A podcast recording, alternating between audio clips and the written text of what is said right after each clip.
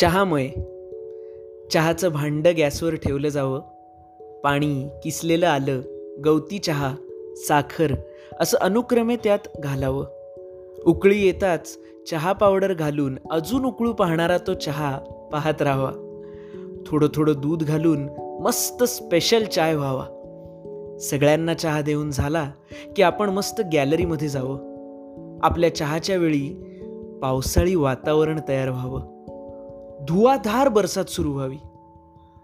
आपण ते पाहत राहत वाफाळता कप घोटभर घ्यावा. विचारांना मोकळीक मिळावी. चहाचा घोट घोट घेत कपाने तळ गाठावा. चहा आणि पावसाची सय सुटू नये असं वाटावं. पण कपातला शेवटचा घोट घेतानाच नळ बंद झाल्यासारखं पावसाने थांबावं.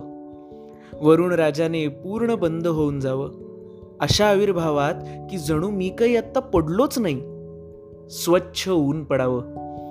उधाणलेलं मन पुन्हा शांत व्हावं. स्वच्छ व्हावं. पक्ष्यांची किलबिल ऐकू यावी पावसाने त्यांनाही आनंद व्हावा. त्यांचाही मस्त संवाद सुरू व्हावा आणि आपण तो ऐकत राहावा. अशीच शांतपणे दिवसाची सांगता व्हावी. मग दुसऱ्या दिवसाची चाहूल लागावी. आपल्याला वास्तवाची जाणीव व्हावी. इच्छा असून नसून पुन्हा त्या वास्तवात शिरायचं बळ आणावं. मग पुन्हा त्या मनाला ताजतवानं करायला आणि ते बळ आणायला रात्री बेरात्री पण चहाचं आधण ठेवलं जावं.